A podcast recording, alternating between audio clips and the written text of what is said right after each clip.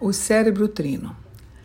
A teoria do cérebro trino foi desenvolvida na década de 70 pelo então neurocientista americano Paul MacLean. Ela parte do princípio de que o cérebro humano resulta da existência de três cérebros integrados entre si num processo de evolução há milhões de anos.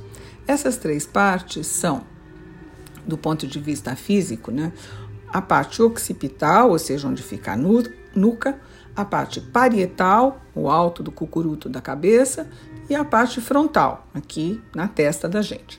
Em termos mais científicos, essas partes são chamadas de cérebro reptiliano, de função central de autopreservação e que fica localizado na região occipital, na base do crânio. Depois, o cérebro dito límbico, que é responsável pelas emoções, pela comunicação e que fica localizado lá no alto, mais acima, no cucuruto.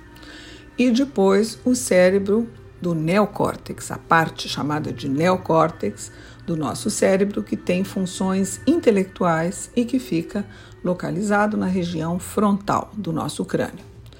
Na ilustração da postagem, que foi feita no Instagram, uma caricatura bem elucidativa mostra como pode acontecer uma possível ativação de cada um desses cérebros e como eles se comportam.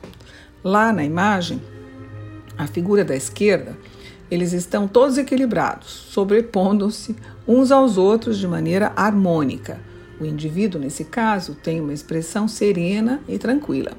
Mas na figura da direita, o indivíduo já está numa condição mais irritável, e ou de ataque, luta, autopreservação. Dá para notar que o reptiliano sobressai mais do que os outros, o que no caso é a função que ele exerce nessa situação. E os dois acima dele não conseguem se ajustar, eles ficam completamente suprimidos. Estevão Mendes, o autor desse texto.